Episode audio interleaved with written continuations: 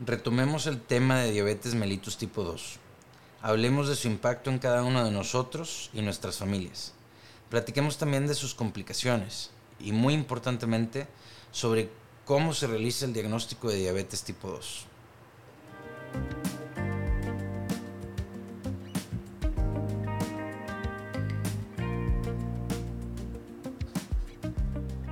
Bienvenidos a un nuevo episodio de Envejecimiento Saludable y Calidad de Vida. Mi nombre es David Montemayor y soy geriatra. Les invito a dejar sus comentarios y sugerencias de temas para enriquecer el contenido de cada nuevo episodio. Los pueden dejar en cualquier plataforma que estén escuchando o viendo esta grabación. Los enlaces relevantes a los temas que estamos tratando se encuentran en la descripción de este video o podcast. Entremos directo al tema. ¿Qué es la diabetes? La diabetes tipo 2, también llamada diabetes mellitus tipo 2, es un trastorno conocido por alterar la forma en que su cuerpo, en que nuestro cuerpo utiliza la glucosa, el azúcar. También causa otros problemas y los problemas pueden ser con la forma en que el cuerpo almacena y procesa otras formas de energía, incluida la grasa. Ahora, nos preguntan mucho qué partes del cuerpo necesitan azúcar o glucosa.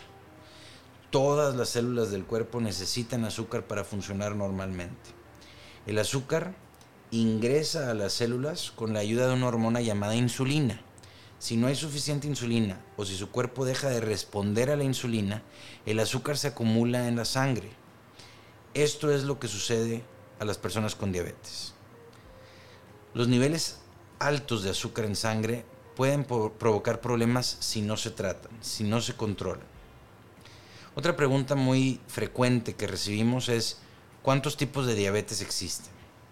Hay diferentes clasificaciones. Algunas de ellas son muy específicas, pero en términos generales hay dos grandes categorías de esta enfermedad. La diabetes tipo 1 y la diabetes tipo 2. En la diabetes tipo 1 el problema es que el páncreas, el páncreas es un órgano en el abdomen, deja de producir insulina. En la diabetes tipo 2, el cuerpo deja de responder a niveles normales o incluso a niveles altos de insulina. Y con el tiempo, el páncreas no produce suficiente insulina. Otra pregunta importante, y para dar continuidad al tema, ¿cuál es más frecuente, la diabetes tipo 1 o la diabetes tipo 2? Aproximadamente el 90% de todas las personas con diabetes tienen diabetes tipo 2. Esta es una afección médica crónica, quiere decir de tiempo prolongado, la cual requiere un control y tratamiento regulares durante toda nuestra vida para mantener nuestros niveles de azúcar en sangre lo más cercano posible a lo normal. Esto implica cambios en el estilo de vida, necesariamente, incluida la dieta, hábitos de ejercicio. Hay que hacer medidas de cuidado personal y a veces incluso utilizar medicamentos. Afortunadamente, estos tratamientos pueden mantener nuestros niveles de azúcar en sangre bajo control y minimizar el riesgo de tener complicaciones. Es importante que llevemos el tratamiento de acuerdo a como nos lo indica nuestro médico para lograr evitar estas complicaciones. Otra pregunta muy importante es, ¿cuál es el impacto que puede tener en mí el ser diagnosticado con diabetes? El impacto de la diabetes es una experiencia aterradora y abrumadora para gran parte de las personas que reciben el diagnóstico. De hecho, la mayor parte de nosotros, al recibir un diagnóstico de una enfermedad crónica de larga evolución como la diabetes, tenemos preguntas como ¿por qué se desarrolló la diabetes en mi cuerpo? ¿Qué significa el tener diabetes para mi salud a largo plazo? ¿Cómo afectará mi vida diaria tener el diagnóstico de diabetes? Es importante, muy importante, reconocer que en cualquier enfermedad no es el diagnóstico, sino la enfermedad misma la que cambia nuestra vida, al complicar nuestra salud, obviamente, pero otra forma en la que cambia nuestra vida es que de llevar el tratamiento completo como nos lo indica el médico, debemos realizar medidas de prevención para evitar complicaciones, entre las cuales incluyen cambios en nuestro estilo de vida y en algunos casos la toma de medicamentos. Aprovecho este momento para recordar que no se deben realizar cambios, no se debe iniciar, no se debe suspender o modificar ningún tratamiento sin la supervisión médica. La mejor manera de lograr un envejecimiento saludable y una buena calidad de vida es con un estilo de vida saludable, basado por supuesto en ejercicio, buena nutrición y seguimiento por su médico para lograr una detección temprana de enfermedades, idealmente de esa forma evitando en primera instancia estar enfermo. Por otro lado, si ya tenemos una enfermedad, el médico puede ayudarnos a evitar complicaciones y así minimizamos el impacto que tiene la enfermedad en nuestra vida. Platique con su médico, cuéntele los síntomas y pregúntele cómo puede apoyarle para entender qué esperar con esta o cualquier, cualquier enfermedad que tengamos. Su médico también puede dirigirle a recursos de apoyo médico y psicológico. Estos pueden incluir clases grupales, reuniones con un bariatra registrado, trabajador social o enfermero, educador, y otros recursos educativos como libros, sitios web o revistas. Será importante de nuevo recordar que ningún recurso en línea, ni escrito, impreso sustituye la consulta médica. Eso es vital recordarlo. Y el seguimiento médico regular, de acuerdo a como nos lo indique y nos agende las citas nuestro médico, es muy importante. Regresando a la última pregunta. ¿Cómo afectará mi vida diaria tener el diagnóstico de diabetes? Para la mayoría de las personas, los primeros meses después de, después de ser diagnosticados están llenos de altibajos emocionales. Si le acaban de diagnosticar diabetes, usted y su familia deben aprovechar este tiempo para aprender tanto como sea posible, de modo que el cuidado de su diabetes, y dentro del cuidado de su diabetes va incluida la prueba de azúcar en sangre, ir a citas médicas y tomar sus medicamentos, que ese cuidado se convierta en parte de su rutina diaria. ¿Sí? Ahora, ¿cuáles son algunas complicaciones de la diabetes tipo 2? Bueno, está claro que la diabetes tipo 2 nos puede provocar complicaciones de salud, no hay duda sobre ello, y algunas de estas complicaciones pueden incluso ser graves. Sin embargo, hay mucho que podemos hacer para reducir el riesgo de desarrollar estas complicaciones o problemas. La mayoría de las personas con diabetes pueden llevar una vida activa y seguir disfrutando de muchos de los alimentos y de las actividades que antes disfrutaban. La diabetes de ninguna manera significa el fin de los alimentos para, para ocasiones especiales, como el pastel de cumpleaños, y la mayoría de las personas con diabetes pueden disfrutar del ejercicio en casi cualquier forma. Aquí será muy importante siempre acompañado del apoyo médico, de bariatría en el caso de la dieta, y de un médico rehabilitador en el caso del ejercicio. ¿Cuáles son las causas de la diabetes tipo 2? Se cree que la diabetes tipo 2 es causada por una combinación de factores genéticos y ambientales. Entre las causas genéticas, pues muchas personas con diabetes tipo 2 tienen un familiar con este mismo tipo de diabetes u otros problemas médicos asociados, como por ejemplo niveles altos de colesterol, presión arterial alta u obesidad el riesgo de por vida de desarrollar diabetes tipo 2 es de 5 a 10 veces mayor en parientes de primer grado, es decir, hermano o hijo de una persona con diabetes en comparación con una persona sin antecedentes familiares de diabetes. La probabilidad de desarrollar diabetes tipo 2 es mayor en ciertos grupos étnicos también, como personas de ascendencia hispana, como la mayoría de nosotros quienes escuchamos este, este programa, descendencia africana o asiática. Existen también factores de riesgo relacionados al estilo de vida, como llevar una dieta poco saludable y no hacer suficiente ejercicio puede provocar un aumento de peso, lo que aumenta consecuentemente también el riesgo de desarrollar diabetes tipo 2. Hablando de diabetes en el embarazo, es importante notar que una pequeña cantidad de mujeres embarazadas desarrolla diabetes durante el embarazo, la cual es conocida como diabetes gestacional. Ahora, la diabetes gestacional es similar a la diabetes tipo 2, pero generalmente se resuelve después de que termine el embarazo. Las mujeres que desarrollan diabetes gestacional durante el embarazo tienen un mayor riesgo de desarrollar diabetes tipo 2 en el futuro. Es muy importante dar seguimiento a ellas posterior a terminar el embarazo exitosamente. Otra pregunta muy frecuente es, ¿cómo me pueden diagnosticar con diabetes o cómo puedo descartar que la tenga? Muy importante pregunta. El diagnóstico de diabetes se basa en sus síntomas y los resultados de los análisis de sangre. Entre los síntomas de diabetes, vamos a hablar de eso, pero antes de que se les diagnostique diabetes tipo 2 a cualquier persona, la mayoría no presenta ningún síntoma. Sin embargo, en aquellos quienes sí tienen síntomas, los más comunes incluyen la necesidad de orinar con frecuencia, una sensación de sed o de alimentarse mucho y visión borrosa. Ahora, ¿cuáles son las diferentes pruebas que me puedo realizar, claro, con indicación de un médico, para descartar o confirmar diabetes? Hablemos de las pruebas de laboratorio. La prueba principal que utilizan los médicos para diagnosticar la diabetes es una prueba de glucosa en sangre. La glucosa es el azúcar en sangre. Esto se puede hacer de varias formas diferentes. Hay diferentes formas de medir la glucosa en sangre.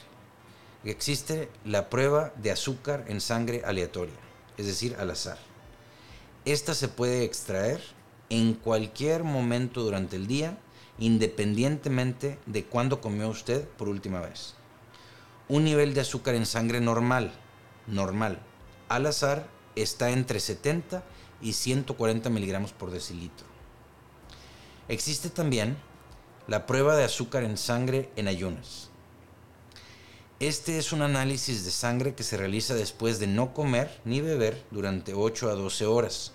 Generalmente se realiza por conveniencia durante la noche un nivel normal de azúcar en sangre en ayunas es inferior a 100 miligramos por decilitro. Nivel normal de, azúcar en sangre en ayunas es menor a 100 miligramos por decilitro. Existe también la prueba de hemoglobina glucosilada. Esta mide el nivel promedio de azúcar en sangre durante los últimos dos o tres meses y sus valores normales son entre 4 y 5.6%. Se puede realizar en cualquier momento del día, antes o después de comer. Otra prueba más es la de tolerancia a la glucosa oral. En esta prueba, en la de prueba de tolerancia a la glucosa oral, es una prueba que implica beber una solución especial de glucosa, la cual generalmente tiene un sabor a naranja o refresco. Su nivel de azúcar se mide antes de beber la solución y después de una o dos, y dos horas después de haberla bebido. Debido a los inconvenientes o a la incomodidad de esta prueba, Generalmente no se utiliza de manera rutinaria, excepto en mujeres embarazadas donde sí se utiliza de manera rutinaria. Una vez realizadas las pruebas, eh, es importante saber, otra de las preguntas que nos hacen muy frecuentemente es cómo, ya con los resultados, cómo determina mi médico con los resultados de estas pruebas si tengo o no tengo diabetes.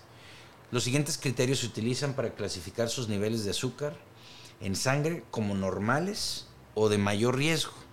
Los niveles de mayor riesgo son aquellos niveles de azúcar que son más altos de lo normal y consecuentemente indican un riesgo incrementado de padecer diabetes en el futuro. Empecemos con los niveles de azúcar normales. El azúcar en sangre en ayunas inferior a 100 miligramos por decilitro se considera como un nivel de azúcar en sangre normal, es decir, no indica un mayor riesgo de diabetes.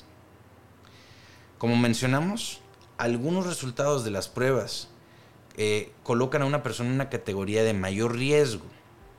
Esto significa que corre el riesgo de desarrollar diabetes y entre estos resultados de estas pruebas de laboratorio que miden el azúcar en sangre se encuentra la glucosa en ayunas alterada. Esta, la glucosa en ayunas alteradas, se define como un nivel de azúcar en sangre en ayunas entre 100 y 125 miligramos por decilitro. Otro resultado pudiera ser el deterioro de la tolerancia a la glucosa, que se define como un nivel de azúcar en sangre de 140 a 199 miligramos por decilitro dos horas después de una prueba de tolerancia a la glucosa.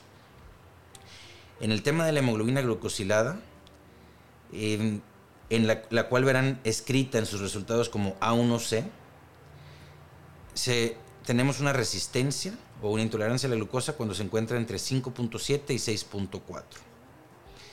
Algunas guías recomiendan el diagnóstico de diabetes desde 6%. La probabilidad de desarrollar diabetes tipo 2 es mayor cuando los niveles de hemoglobina glucosilada se encuentran más cercanos al límite superior de este rango. Estas categorías de mayor riesgo a veces se, denomina, se denominan o se denominaban como prediabetes. Aproximadamente uno de tres adultos se puede clasificar como prediabetes. en estas categorías. Si los resultados de su prueba sugieren que tiene un, mayor riesgo, su médico puede hablar con usted sobre los cambios que puede hacer o realizar para reducir su riesgo de desarrollar diabetes en el futuro. Estos cambios incluyen mejorar su dieta y hábitos de ejercicio, dejar de fumar si fuma, lo cual sería siempre recomendable, y la prueba de azúcar en sangre se repite todos los años. Es importante saber esto. Otra pregunta muy frecuente es, si tengo alterados mis valores de azúcar, ¿puedo desarrollar diabetes? Si tengo alterados mis valores de azúcar, ¿puedo desarrollar diabetes? Aunque la tasa de progresión a diabetes varía, aproximadamente el 25% de las personas con alteración de la glucosa, del azúcar, en ayunas o con alteración de la tolerancia en la glucosa, desarrollarán diabetes tipo 2 durante 3 a 5 años si no hacen algo al respecto. En un momento más comentaremos qué medidas se pueden tomar, pero recuerde siempre acudir con su médico para una detección temprana y un tratamiento oportuno. ¿Cómo diagnostican los médicos si tengo o no tengo diabetes con toda esta información sobre síntomas y datos de laboratorio? Importante dejar este tema muy claro. Se diagnostica si una persona tiene uno o más de los siguientes síntomas. Por ejemplo, síntomas de diabetes y un nivel de azúcar en sangre aleatorio, es decir, tomado en cualquier momento del día, de 200 miligramos por decilitro o más. Un nivel de azúcar en sangre en ayunas de 126 miligramos por decilitro o más. Y un nivel de azúcar en sangre de 200 miligramos por decilitro en una prueba de tolerancia a la glucosa, después, después de una prueba de tolerancia a la glucosa. O una hemoglobina glucosilada les recuerdo que en los resultados impresos del laboratorio lo verán escrito como A1C de 6.5% eh, eh, por ciento o más. Es importante enfatizar que si sus resultados sugieren diabetes, su médico repetirá la prueba otro día para confirmar el diagnóstico. Ahora, otra pregunta que nos envían muy frecuentemente. ¿Es fácil determinar si tengo diabetes tipo 1 o tipo 2? Generalmente puede saberse si una persona tiene diabetes tipo 1 o tipo 2, pero hay situaciones en las que el diagnóstico es difícil de determinar. Se debe sospechar diabetes tipo 1 en una persona sin antecedentes familiares sólidos de diabetes tipo 2 que presente la siguiente combinación de factores de riesgo. Antecedentes familiares de ciertas enfermedades autoinmunes como hipotiroidismo, hipertiroidismo o espru celíaco Síntomas como micción frecuente, es decir, orinar frecuentemente, y pérdida de peso involuntaria, es decir, no planeada ni, ni justificada por dieta o ejercicio. Niveles altos de azúcar en sangre incluso después de comenzar los tratamientos para la diabetes tipo 2. En estos casos especiales, donde el tipo de diabetes queda en duda, se suelen realizar análisis de sangre adicionales estos análisis de sangre adicionales son para determinar el tipo específico que tiene la persona, porque eso también determina o cambia el tratamiento. Otras dos preguntas que nos han enviado muy frecuentemente son, ¿cuál es el tratamiento para la diabetes y cuáles son las complicaciones más frecuentes de la diabetes tipo 2? Haremos un programa separado específicamente sobre tratamiento y otro programa separado específicamente sobre complicaciones de diabetes tipo 2. No sin antes recordarles que no debemos iniciar ni modificar ningún plan terapéutico, tratamiento, sin autorización y supervisión regular de su médico tratante. Muchas gracias por haber escuchado el episodio 16 de Envejecimiento Saludable y Calidad de Vida. Recuerden que publicamos una versión exclusivamente en audio como podcast para que puedan escucharla con comodidad al realizar otras actividades. Y también publicamos una versión en video para cuando tengan tiempo de dedicar atención completa al contenido o al tema. Les invito a dejar sus comentarios, sus sugerencias, no solamente sobre lo, que platicamos ahorita, sino también sobre sugerencias de temas para enriquecer el contenido de cada nuevo episodio. Los enlaces relevantes al tema del cual estamos hablando se encuentran en la descripción del video o el podcast que están escuchando. Mi nombre es David Montemayor y soy geriatra. Los veo el día de mañana con una nueva edición del programa.